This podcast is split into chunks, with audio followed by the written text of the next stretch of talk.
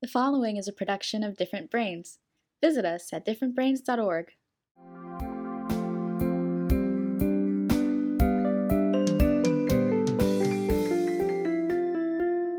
Hi, I'm Dr. Hackie Reitman. Welcome to another episode of Exploring Different Brains. And uh, today I have the honor of interviewing Dr. Angelique Harris, who's got about six different titles at Boston University. The one we like today is the Dean of uh, Diversity and Inclusion and a couple of other things there. And I can't wait to hear all about the background and what led Dr. Angelique Harris to where she is today. Welcome, Dr. Harris. Can you give a good introduction of yourself that really tells people what's going on? Because I butchered it and I apologize. no problem at all. I totally understand the titles thing. It's, it's kind of funny. So I am again exactly the um, Associate Dean of Diversity and Inclusion at the School of Medicine. I am also an associate professor in the Department of Medicine and the General Internal Medicine section, and I'm also executive director of faculty development for uh, Boston University Medical Campus. And, and by, by training, I'm actually a medical sociologist.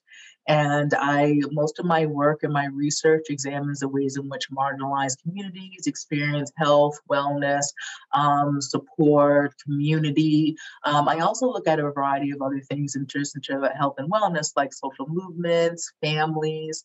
I do a lot of work in LGBTQ communities um, and things along those lines. And so I basically like to study just community among groups and populations and how it influences their sense of wellness. So you're a champion of the underdog and those of us who are marginalized. Basically, yeah. well, there's a lot of us. There's a lot of us. Oh, yes, there are quite a bit of us. when did you first decide to take the pathway you've taken? All right, so I think of going way back. Um, I think the pathway into sociology or the pathway and kind of studying what I'm studying. So going way back when, um, back when I was an undergrad, I went to UMass Boston, and I, at the time I wanted to go into law enforcement. Interestingly enough, and be in the FBI and um, actually be a forensic psychologist and profile serial killers. That was actually what I really wanted to do. And I had a professor who was really adamantly against that. She really encouraged me to, she kept saying, you know, you should study sociology and be a sociology professor, which I thought was pretty funny. And I'm like, no, why would I do that? And so, long story short, ended up doing that. But I ended up getting really interested in health specifically because I was um, a teaching assistant for a course on um, HIV and AIDS in society. And one of the interesting things about that course was that it really highlighted and, and um, emphasized um, people participating in risk-taking behaviors. And this was in the 90s, so the very late 90s. So things, you know, times were a little bit different um, then. But participating in the risk-taking behaviors and, and, and a lot of stuff that was discussed in class was very stigmatizing. And having known a lot of people and being part of the LGBT community and knowing a lot of people who were HIV positive or who were just, you know, gay men bisexual men, that it was the stuff that they were saying was a little bit problematic. And so I, when I discussed this with the teacher, um, was really open to having me even teach a couple of sections of the class, which was great. And so I started getting much more interested in the fact that, in essence, different people experience the world very differently, exactly as you're saying with different brains. You know, that like, and then and that people's experiences, all of this will determine how they behave, how they interact with others, etc. And so quite often, those who are teaching courses or who are doing the research don't really understand the experiences of those who are living, you know, or experiencing certain um, problems or trials or challenges, etc. And so they quite often take it as if it's some sort of deficiency on the person, when in reality, this person's adapting to the challenges that they have. Um, it's not, and so they're stigmatizing people unnecessarily. And this is one of the things that I find um, so fascinating with only when you're looking at HIV, but I started um, looking at other things in terms of just like other health related issues um, that were stigmatizing everything from obesity and such, where, you know, how do we determine what's considered normal? How do we determine what's considered um, right or wrong, etc.? And a lot of that is all socially and culturally constructed. Whereas in at a certain point in time, a group of people decided this is what we want, this is what we like, this is what's normal. and this is what we're going to encourage, and that's and this is what we have in society. So it's so that's basically what I study is in essence like that process, how we come to understand that, and um, the influence that it has on people, and particularly health and wellness within different populations.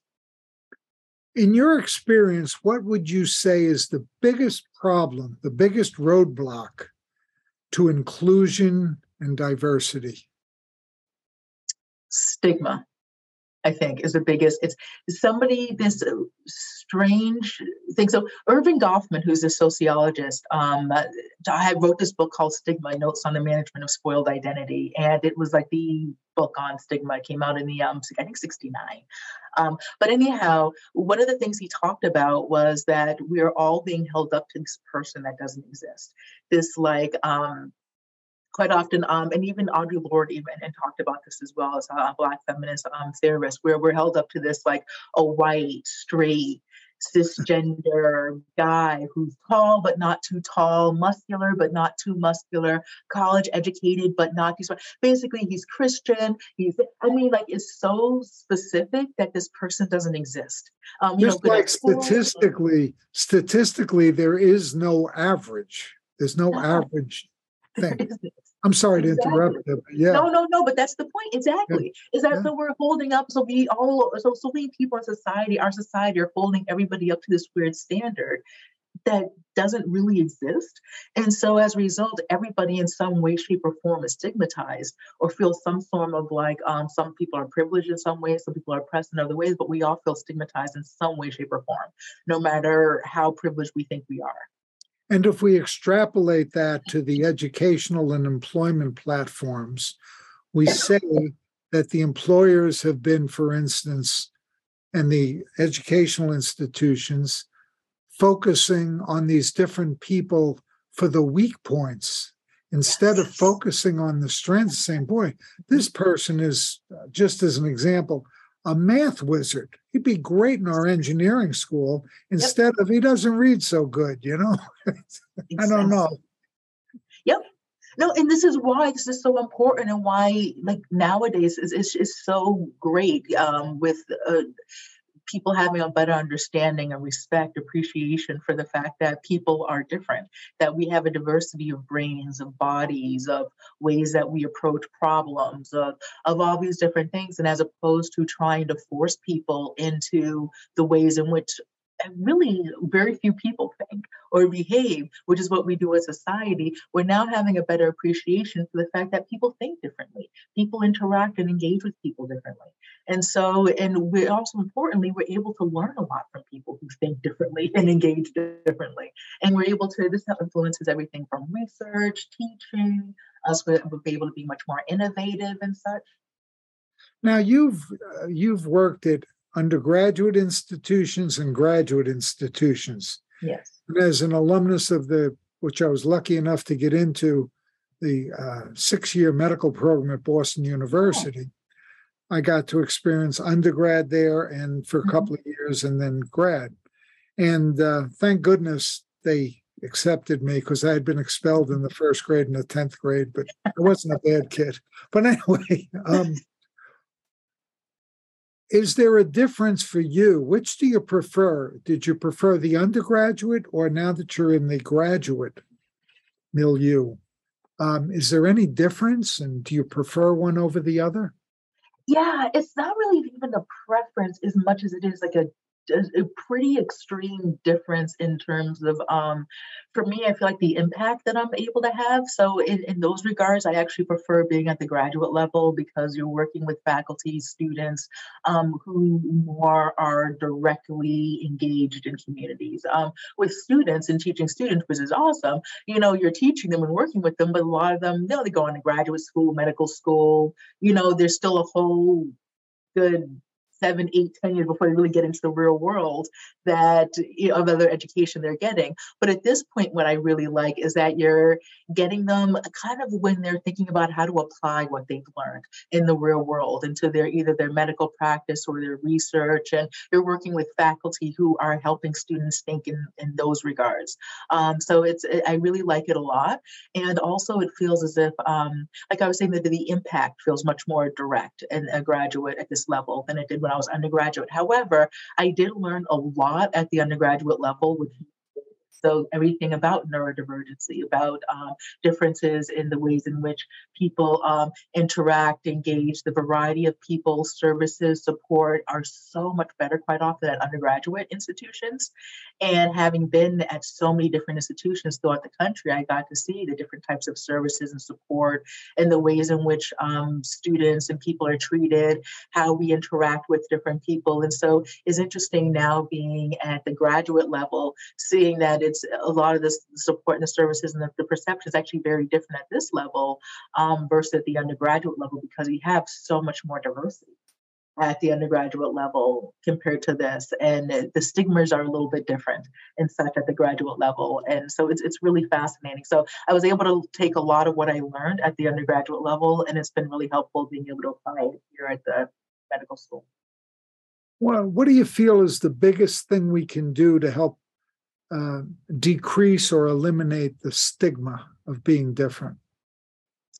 I think definitely it's really thinking about education overall and thinking, and this is the problem is the whole, because we have the whole like, you know, K through 12, then we've got college, then we've got medical school. And what's been really nice is that in K through 12, we're doing a much, much, much better job of working with kids who think differently, who learn differently, um, which is absolutely wonderful. The problem is that we kind of need to get up there at the college level and the um, particularly the, the medical school graduate level, et cetera.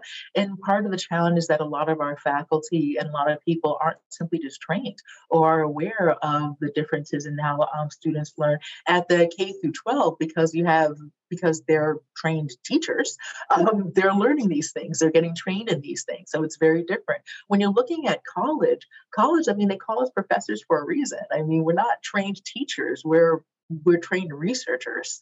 Um, we, we work to do a lot of teaching. We really try to teach. We love teaching. A lot of us do take a lot of programs and courses in education and you know things like that because we really care about teaching. But in the end, our training really is about either patient care or conducting research, etc. And so we don't really have that same level of understanding of um, the differences in terms of how people learn and what our best practices. So really, I think a lot of it will be training faculty training, um, administration in different institutions, so that people have a good understanding of what the challenges that students have, but also not just students, because we need to be aware of too that our students are graduating, they're becoming our faculty, they're becoming our staff, they're becoming like our colleagues um, and such, and they already are our colleagues, um, really. And so we have a lot of faculty colleagues who already have you know, may think differently, learn learning, um, you know, um, differences and such. And so, you know, we need to make sure sure that uh, we talk more about it, that we have more of a culture where people are able to disclose and discuss um, this. And so that is something where it's seen as just, it's, I mean, this actually is normal. Um, having different brains is normal. And so we need to do much more effort of normalizing that. So really a lot of it is education, education and training. Do you find that you are uh, the different institutions and universities, like say in Boston, where you have more universities than anywhere in the world, maybe. Yeah. Um, are you guys collaborating with each other or is it pretty separate? How does it work up there? I find it pretty separate in certain regards because the institution, particularly a school like BU, is so big. I mean, we've got 30 something thousand students. I mean, it's a massive school. And so I think like 10,000 faculty or something. So because it's a big faculty and staff, it's a really big institution. And it's like a little town. And so it's, so a lot of it is even uh, trying to collaborate within the institution itself is a challenge um, between, and we have three campuses. So there's that. So, uh, but and there's politics. Let's not forget politics. All the politics are on all of that. Exactly. And so, but there definitely does need to be some sort of, and I would really welcome that. And I think it's a great idea, much more collaboration in regards of thinking about what universities as a whole can do to try to really bring more attention to this and really address the needs of students. I think universities are doing a much better job. It's more so at the graduate level. Um, I think is where a lot of difficulties come in. And exactly as Ali was mentioning, um, that you know he was afraid to disclose having ADHD. Like it's this is the culture that we have, where people are afraid to disclose that and you know, and it ends up um, in a weird way further stigmatizing because people aren't understanding how common it is.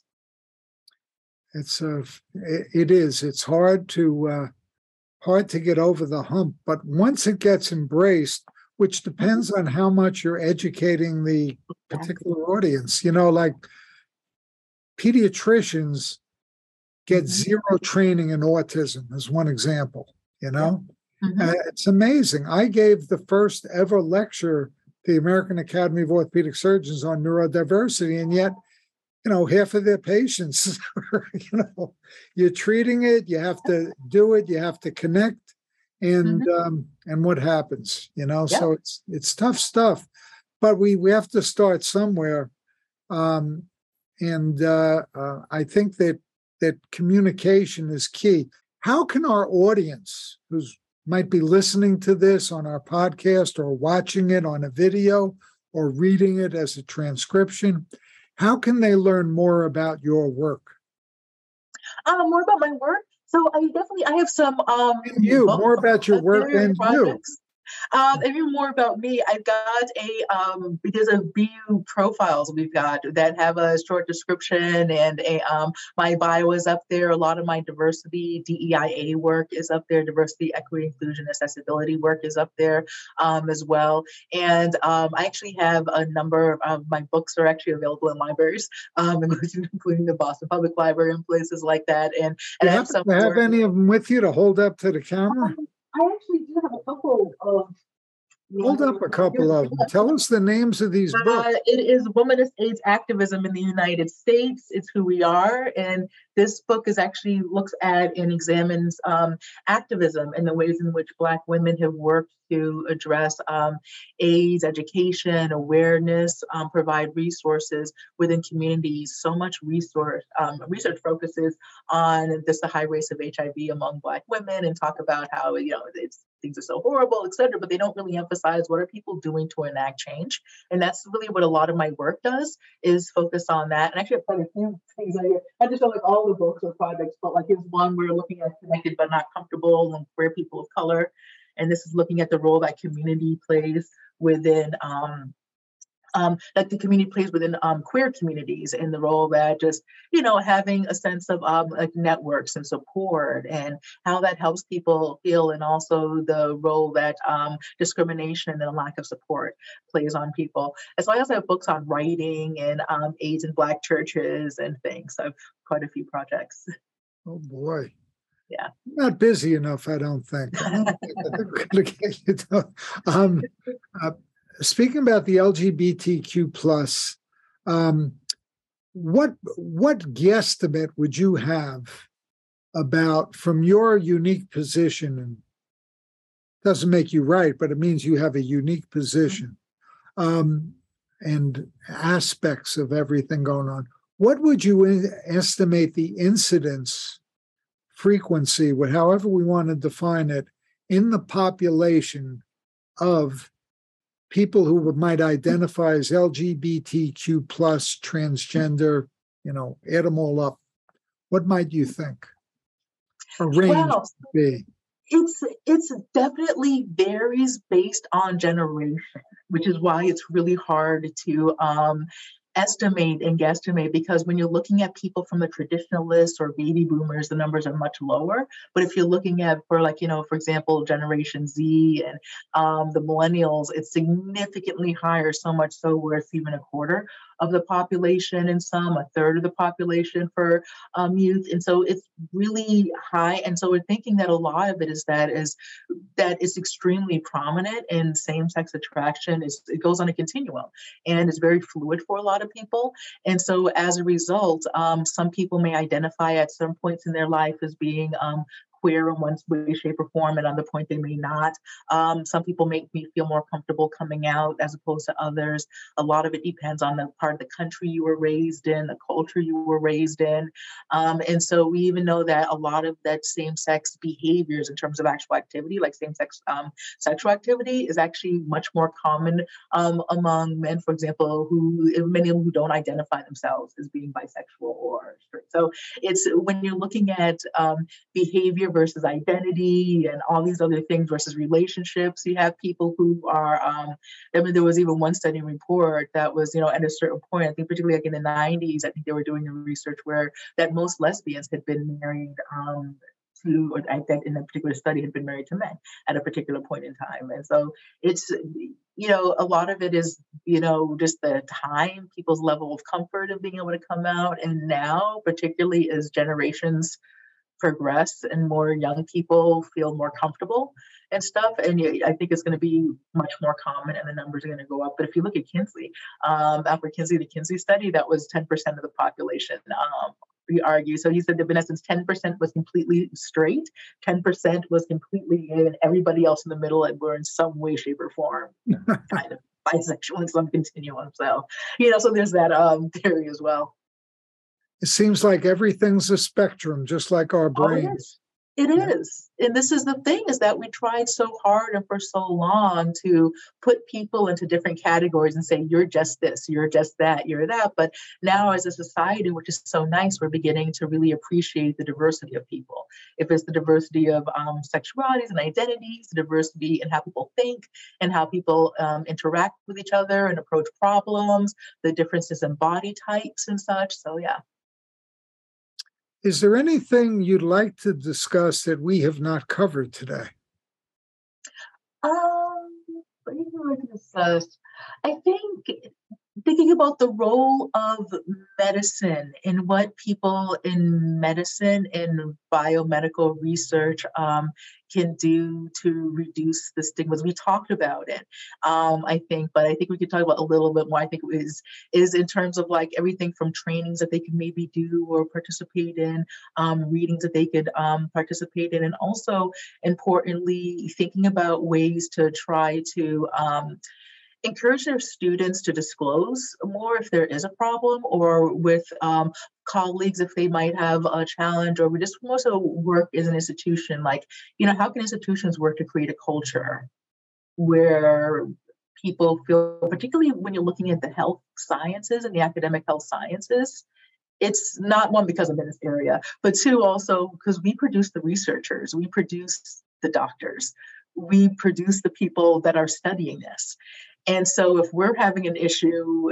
within our own area, talking about it, approaching it, providing resources, how are we going to be able to do that in our own research for our patients, et cetera? So, I think coming up with really good concrete ways and steps that academic health centers, researchers, et cetera, could um, come up with to try to reduce these stigmas would be, I think, a great way to kind of end or you know continue on with the discussion. So, yeah.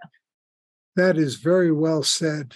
Um, I think, as Elie Wiesel said, the best disinfectant for darkness is light. Yes, exactly. light. yep. Um, well, it's been a pleasure to talk to you. Um, I hope you'll come back and join us another time. Oh, I would love to. Uh, com- we'll communicate by email also. Um, is there one piece of advice you'd give someone out there who wants to be a doctor but worries they can't do it because they're neurodivergent? They can't do it.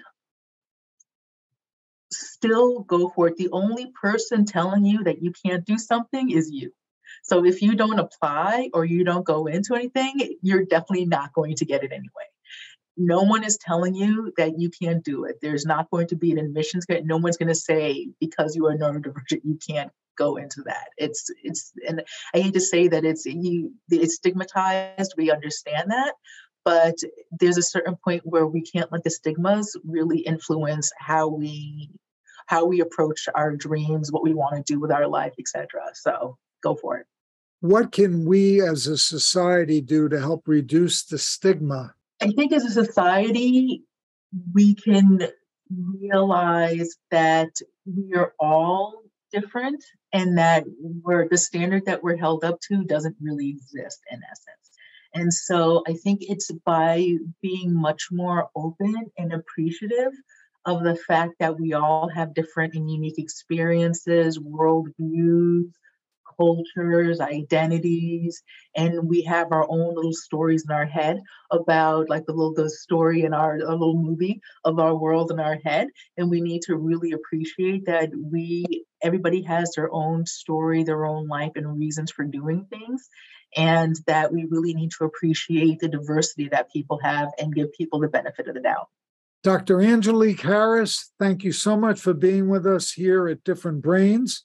We hope to have you back. Keep up your great work as uh, the Dean of uh, Diversity and Inclusion at Boston University School of Medicine and all the other research and work hats you're wearing on. Keep up the great work. Thank you so much. Thank you so much. I really appreciate it.